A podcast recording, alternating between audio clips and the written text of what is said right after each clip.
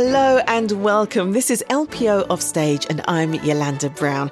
This podcast is the place to be for classical music chats and beyond. And I'm very intrigued by the discussion ahead, as I have a feeling it's going to get niche, like when we had a whole episode of LPO Offstage all about the triangle. One of my favourite episodes, I have to say. But today we are going to be talking about low brass. I'm joined by tuba player Lee Tsarmaklis and trombone player Dave Whitehouse. Welcome back, Lee and Dave. Hi, hi, hello. Hello. So I just said that you play the tuba, Lee, and Dave, you play trombone. But as members of the low brass section, I've heard that you also play many other instruments. Lee, I'll start with you. What are they? I mainly play tuba and variations of that instrument. You get tubas in four keys. But we also play this thing called cimbasso, which is a sort of oh, quite a nasty sounding trombone thing, really, which is what Verdi and Puccini, a lot of Italian opera houses, and were used to before the tuba sort of progressed to be what it is now. And the word actually means large bass. Oh. Um, so it could have been anything. Some opera houses would use a sort of the largest bass brass thing they could find. And now it's adapted to this weird looking thing. What does it look we like? Call cimbasso. It looks like a trombone, but it's on a stand and it has valves.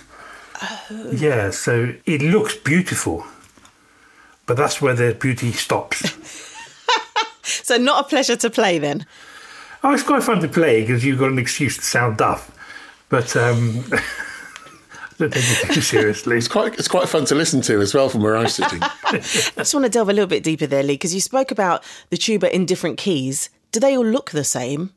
Or Pretty do much. they come in different shapes and sizes? They're different sizes. Um, mm-hmm. They're all the sort of same part of the tuba family, but they. So the biggest one is the B flat, B flat and C are contrabass tubas. Uh-huh. So some composers specify for contrabass, and some composers in the same piece specify for contrabass and bass. Right. Like Bruckner would write in Bruckner 7, the first and third movements is uh, uh, specified as bass tuba, and the second and fourth movements are specified as contrabass tuba. So you have to, in an ideal world, you have to have a sort of a bigger amplifier, so a lower key instrument for the uh, second and fourth movement, and a and a smaller sounding instrument for the first and third. So in the UK, we play uh, our bass tuba is in E flat traditionally, and contrabass tuba is in C. In Germany is F and B flat. In the States is F and C. In France is F and C. But nowadays, most people play can play all of them. And are there different size mouthpieces then? I'm thinking about my saxophones that are obviously in different keys. Yeah, but yeah. The different size mouthpieces. I mean, you, there are, and you can, ideally, you want to sort of in direct correlation to, so the bigger the instrument, the bigger the mouthpiece.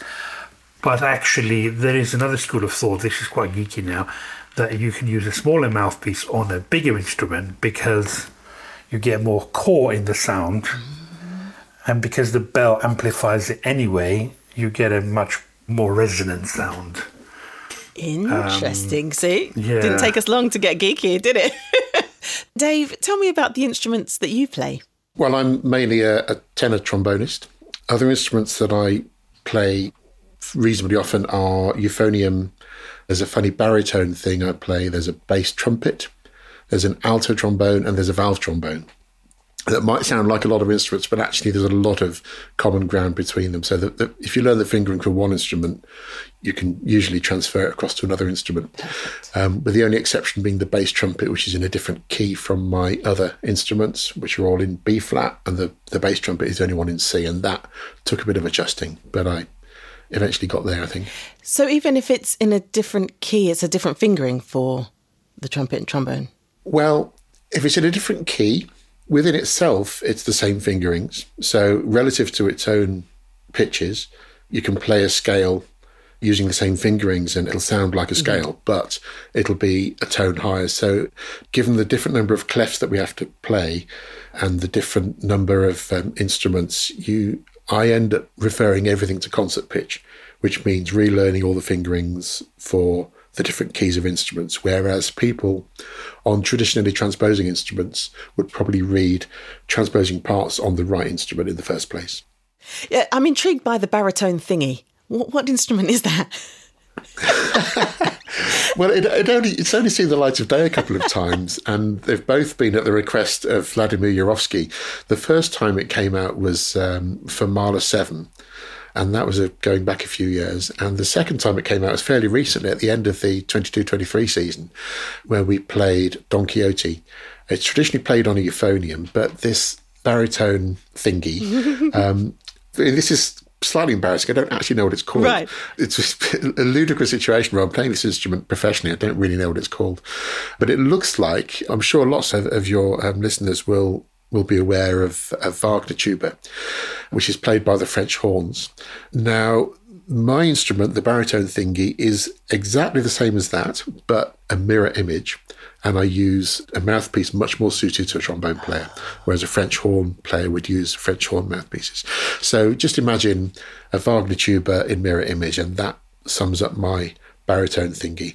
I think it might be actually officially called the German style baritone. Mm, Hmm, you've told me a lot of different instruments there.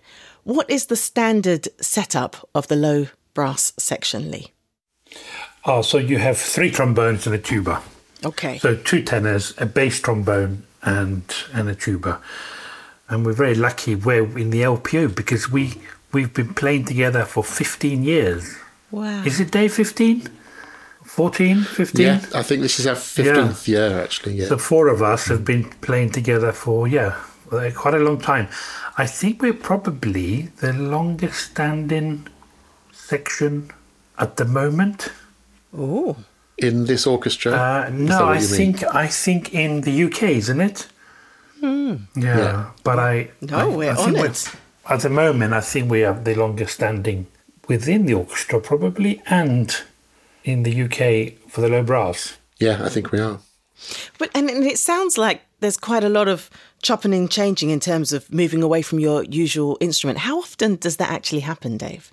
It's difficult to put a, a figure on it, really. But in in a season I might get the euphonium out on maybe two programs, mm-hmm. two or three programs. I might get an alto trombone out. In fact, the 22 23 season started with me on the alto trombone uh, during Gurre-Lieder, um, which also had a bass trumpet and also a contrabass trombone. It's so random, yes. to be honest, that one season I'm, it might be out a couple of times a month, and then I might go a year without using one. So it's it's it really varies a lot. And Lee, when that instruction comes to sort of move away from your usual instrument, your tuba, what's the feeling? Is it excitement? Is it okay? We're going to take a journey, or is it oh god, here we go? Uh, yeah, I, probably the first question is, where is it? I don't know where it is. Is it in the storeroom, or is it in a home, or is it, it, in the boot of my car? That's probably.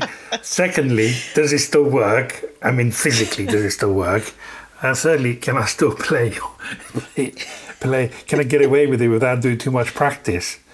Probably. That's, that's yeah. what's going in my head. And then you look at the part, and if the part's tricky, then you probably have to do a bit of uh, swatting. Absolutely so. Um, and and if not, then just sort of turn up and see how it goes, really, and be prepared to put up with a barrage of abuse from the trombone players. Dave is especially Dave, who does a brilliant impression of cimbasso playing it's, he disconnects his trombone and he sort of starts doing these funny noises. Actually, sometimes they sound better than the actual basso. I wish that was my idea, but it wasn't my idea. Whose idea? I couldn't possibly name the person that showed me that. I couldn't possibly name. It continues in the legacy of it all. Do yeah, you all yeah. own all of these instruments that you've told me about, or do they get hired in depending on what's needed during the season? Um, well, the cimbasso is owned by the LPO. They they bought it. They've had it for about twenty years, maybe. I think I've joined in twenty three years ago. Yeah, about twenty one years or something. Because they used to hire it in, but they worked out that in the end it's going to pay for itself if they have their own instrument. Absolutely. Which it has because we, you know, sometimes a Glyndebourne you might have a Verdi opera that lasts for two and a half months, and, and they were paying somebody to provide the instrument. Yeah. sort of daily rate of however much it is. I don't know how much it is. So, And how many do you own yourself? how many tubas? Yes. I own three. I own two bass tubas, so two tubas in E flat. One is stays at work and one is at home, and I own a contrabass tuba. I used to own more, but you know times were hard with lockdown and stuff, so got rid of a couple. And how about for you, Dave? Do you have to hire in certain instruments or do you own them? Uh, no, I do own them all, but they're a lot cheaper. I would imagine all of my instruments together don't even cost the same as one cimbasso, to be honest. They're much, much cheaper. While you were having that conversation with Lee about how many tubes he's got, I was just mentally trying to add up the number of trombones I've got, or the number of instruments. And as far as I've got one euphonium, one baritone thingy, and I've got the bass trumpet. When it comes to trombones, I've got, I think, five and a half trombones. Wow. Uh, so there's an alto trombone, there's uh, two large bore tenor trombones, one of which lives permanently on the LPO truck, and one of which is at home if I do any freelance work. So they're sort of um, exact copies of each other. I've got a third one which uh, was gifted to me actually by my old uh, music teacher at school called Gordon Sill. It's uh, an old Elkhart 8H trombone, which is absolutely beautiful peach of an instrument. Uh, so very, very lucky to have that. And the I've got a valve trombone section that fits onto the small bore trombone you know, instead of the slide, so that the slide comes off and then pop the valve section on, and then you've got a ah. valve trombone. Clever. that's quite the collection. I, I think that's is brilliant. And do you then have your own mouthpieces for any other instruments that you're asked to play? I mean, a mouthpiece is very personal to the player, and I'm, I'm guessing it's similar for you. Do you have sort of then a, an array of mouthpieces that you carry around? Yes, I try and keep the differences to a minimum, to be honest. And it's the thing that dictates which player should play an instrument actually the most. So Lee mentioned earlier about when the different types of tuba, and he mentioned the tenor tuba. He said that's more Dave's thing, and that's purely down to the mouthpiece size. You're getting into the trombone-sized mouthpiece territory, and the bass trumpet as well is about as small as I will go. It uses roughly the similar sized mouthpiece to an alto trombone, but they're all within tolerance limits of what trombone players can manage. And beyond that, then you're into French horn and uh, and trumpet territory. Unless you're a, a freak like James Morrison, who can play anything, Wow. who's just I don't know how he does it.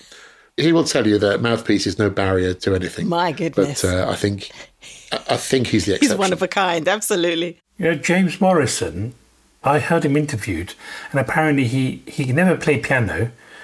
Late one night, he thought to himself, "Oh no, I'm gonna I'm gonna stop playing the piano."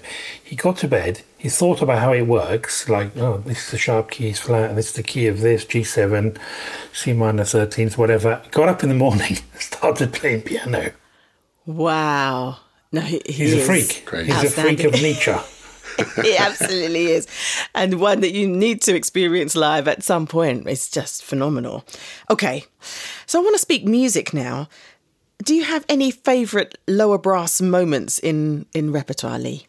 Oh, there's loads. Um, it's hard. Yeah, I mean, Mahler 2 in the Second Symphony, there's a beautiful trombone, a low brass chorale, which is just stunning. When you see it coming up on the schedule, or, you know, and you see, oh, that's, that's the bit you look forward to the most. Oh, It's a moment where everything stops in the orchestra, and it's just four of you, or five of you actually, because it's an extra trombone, play this amazing chorale. And uh, we actually got a, uh, uh, we recorded it with uh, Jurovsky. It's a really good, I think it's a good version of that.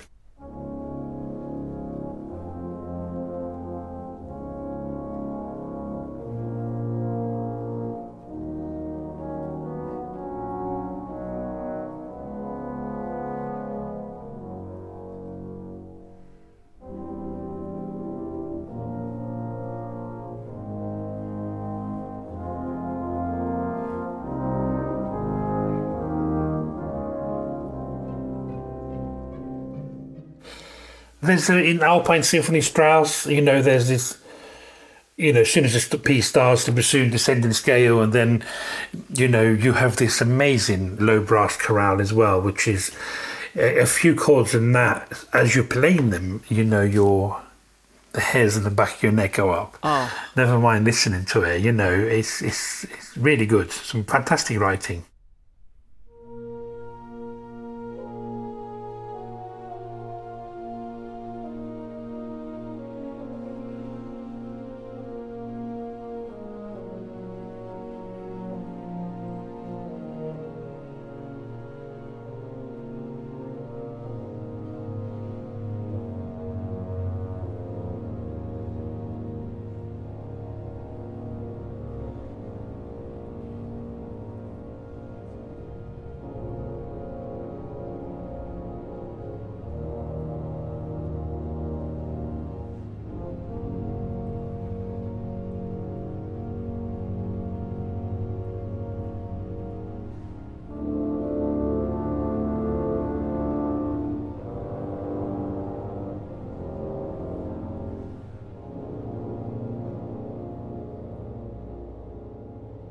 Oh, you described that so brilliantly. I felt them myself. And Dave, how about for you? What's your favourite repertoire moments for your instrument? Well, I was I was going to say Mahler too as well because it, it's it's, it's, a universally it's just uh, really amazing and I hadn't thought of Alpine Symphony but yeah that is that is one as well. I've also been thinking about um, or with reference to some of the stranger instruments that we play. I do love the fanfares in Janacek's Sinfonietta because you've got I think it's 12 trumpets, certainly in the double figures anyway. And there are two euphoniums, two bass trumpets, timpani, and they play this incredible fanfare that's um, it's a lot of fun to play and hopefully a lot of fun to listen to as well. I absolutely never, never get bored of hearing or, or playing that piece.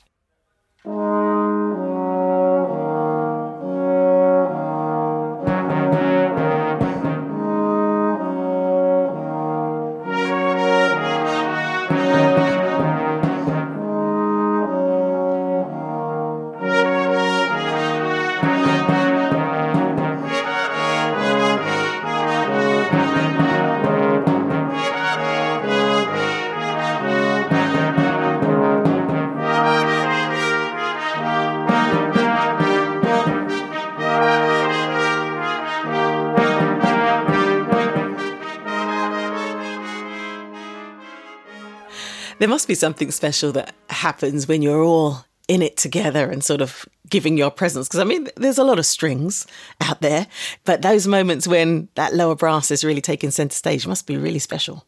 The great thing about this bit of the of that piece is that there are no strings involved. Uh, there's no other no other brass in.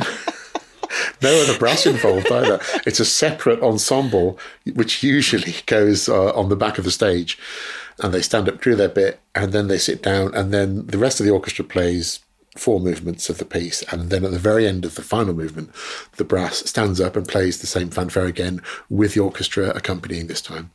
That sounds glorious. Brilliant. So, what about techniques? Are there any sort of techniques that you've seen in scores that you sort of try to adapt to, Dave?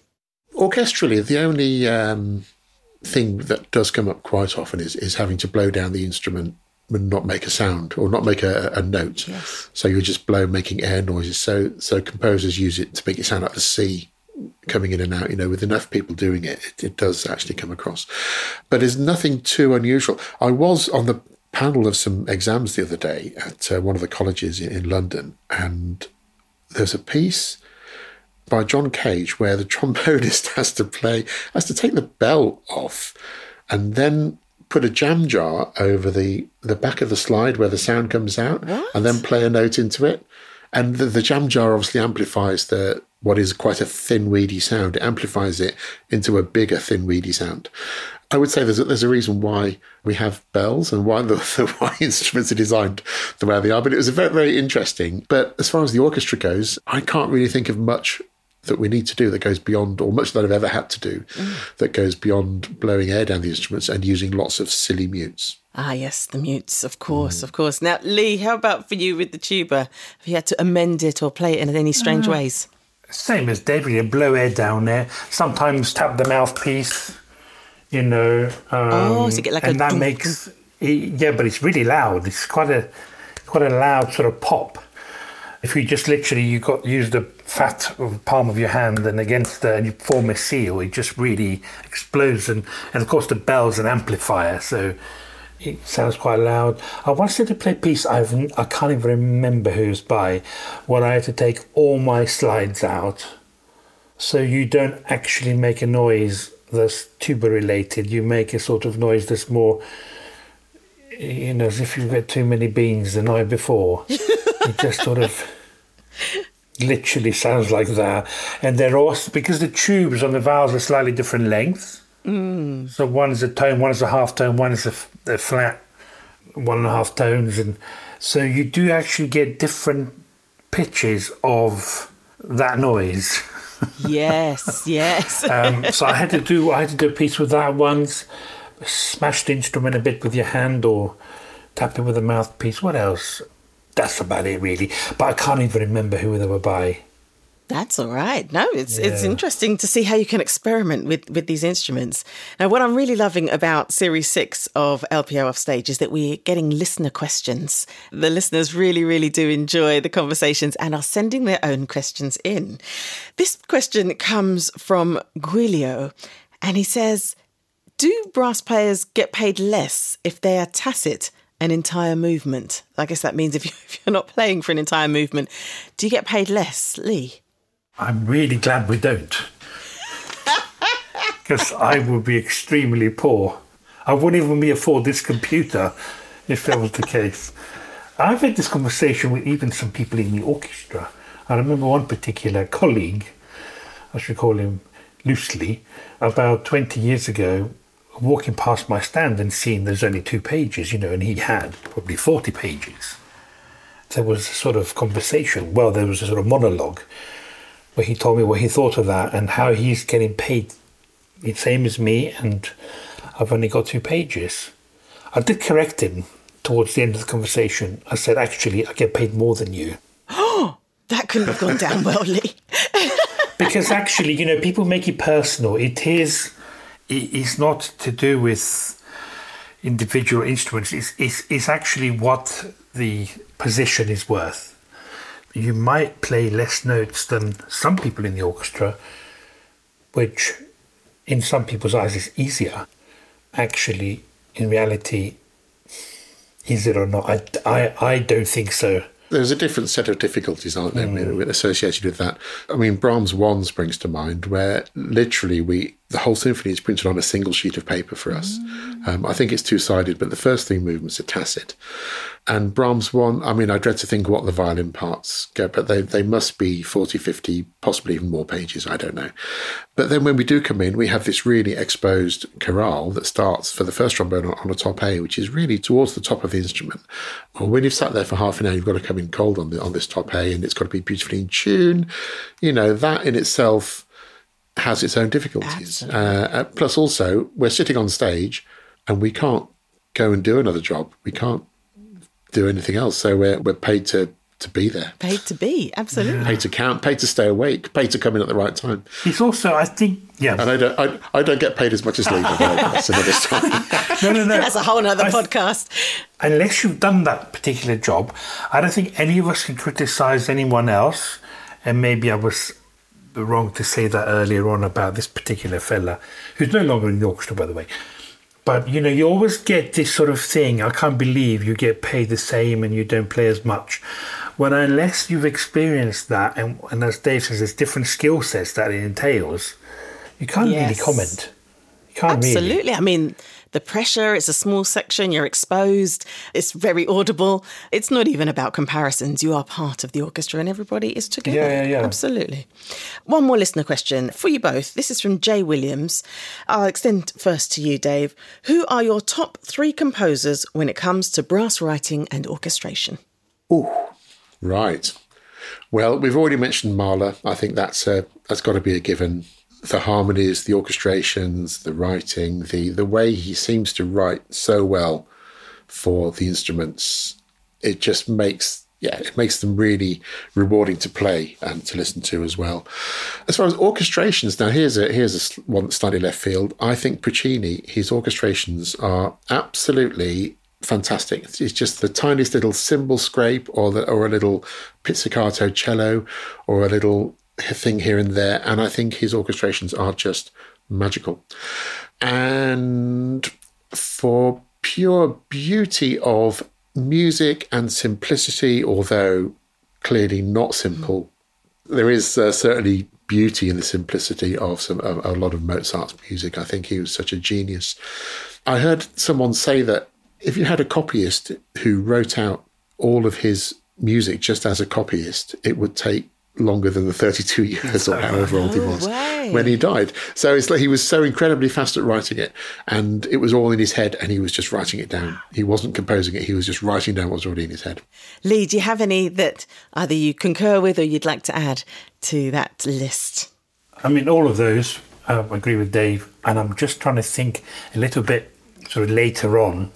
I will probably say Strauss. The Strauss writing, I think, is is for us especially, or all the brass, is just stunning and challenging.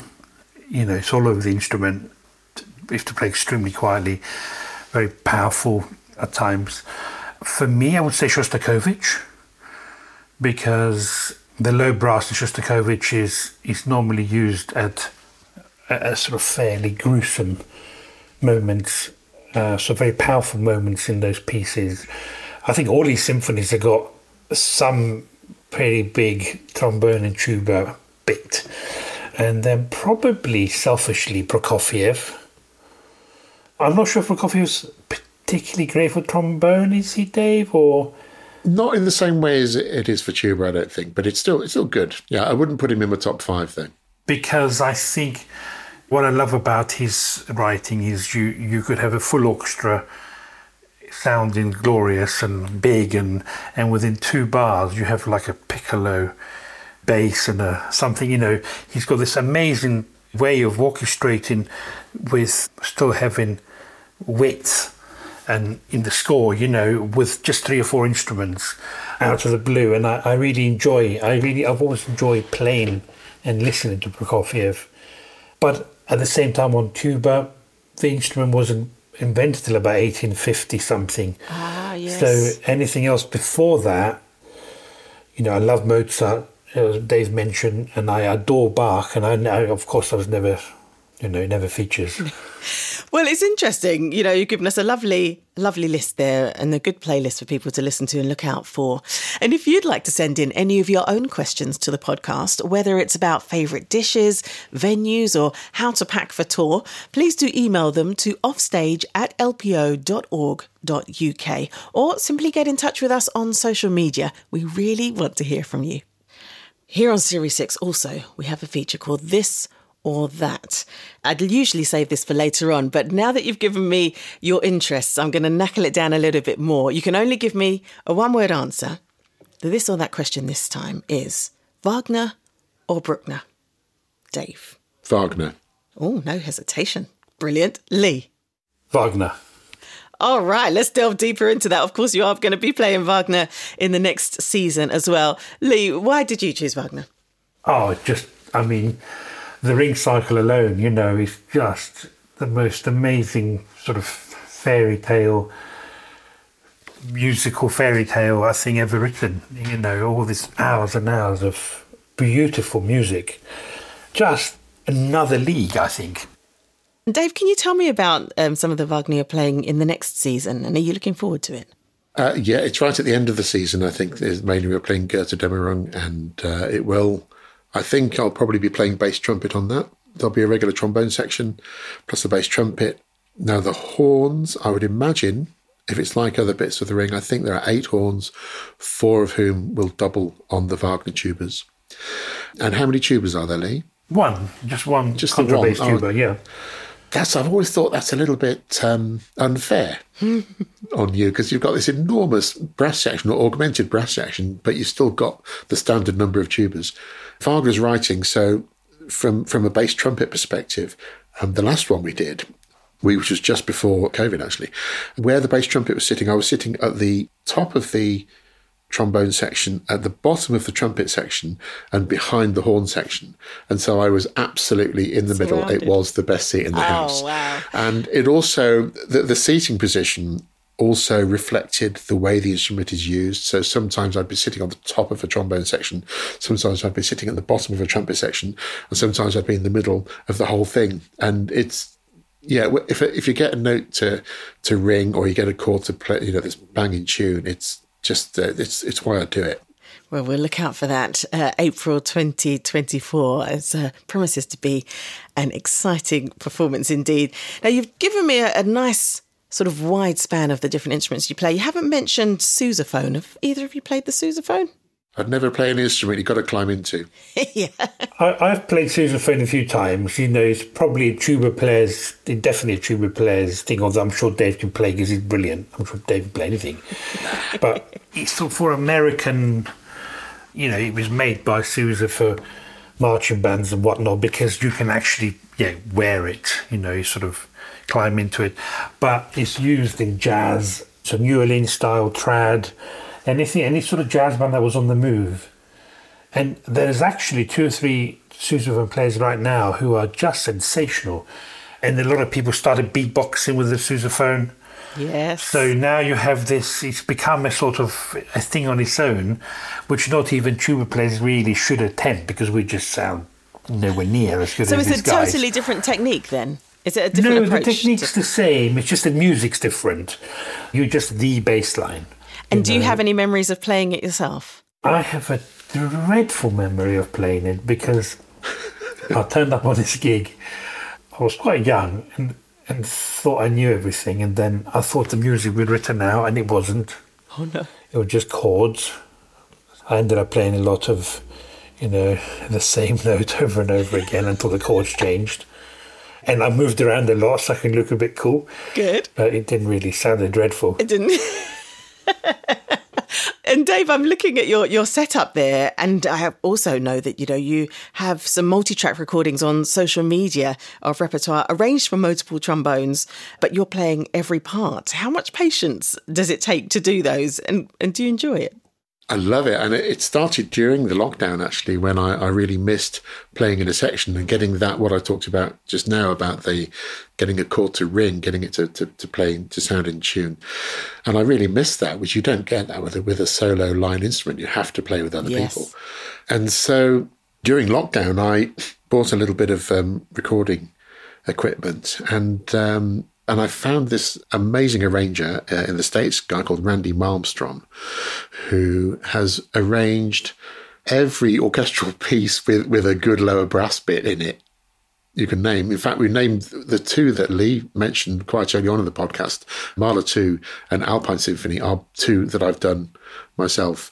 They were some of the earlier ones, so the sound quality is not as good as some of the later ones, but but still, uh, yeah, they, they were great fun to do. And as far as patience goes, no patience required at all because I just love doing it. I love so it combines my love of the trombone with my love of gadgets and recording equipment and you know even just the, the joy of reading pages and pages of microphone reviews what's the best for the trombone and how Where can the LPO Offstage listeners find these recordings? Well, if if you must, if, since you ask, it's it's on YouTube, and you can uh, just do a search for Dave Whitehouse trombone, and it should take you to my page. I think I've done over twenty videos on there. Most of the arrangements are done by Randy, uh, who I'm eternally grateful to, because he, yeah, like I say, he arranged all the all of my favourite pieces. I was I was looking, reading through his repertoire list, going, oh yeah, there's that. Wow, there's that one. Oh, that one. Oh, oh, I want to do that. So it really it kept me going during lockdown. It really did. It made practicing much more rewarding, and it meant that I didn't completely lose the ability to play, and also gave me uh, uh, lots of projects to do. Well, you can see the true joy coming through. Dave Whitehouse Trombone over on YouTube. Well, I do have to wrap, but I do want to ask you a very quick fire question. Apart from your instrument, what is the must have item that you need to take on tour with you? Dave. Coffee. I take my my my Aeropress kettle, mug, and a little hand grinder, and my home roasted coffee beans. Oh, you mean business? Okay. Absolutely essential. Yeah, don't do things by halves. Thank you. And Lee. Uh, Nurofen.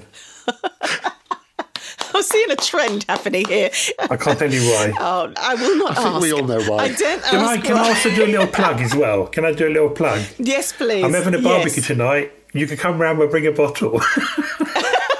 And now we know what the Nurofen is for. no, no, no. Oh well, th- thank you both so much. You've you've really opened up the lower brass section of the orchestra, and it's been wonderful to speak to you. Thank you. Thank you. Wonderful. Well, that's it for now from LPO Offstage with me, Yolanda Brown. Thanks so much to Lee Tsarmaklis and Dave Whitehouse for really giving us a great perspective of the amount of instruments they have to play and the different ways that they are used in the orchestra. If you've got any questions for the players at the LPO or anyone on the podcast, please email offstage at lpo.org.uk or get in touch via the LPO's social media accounts. No question is too big, small, niche, or silly. That's offstage at lpo.org.uk. And I can't wait for the next episode of LPO Offstage. I'll see you then.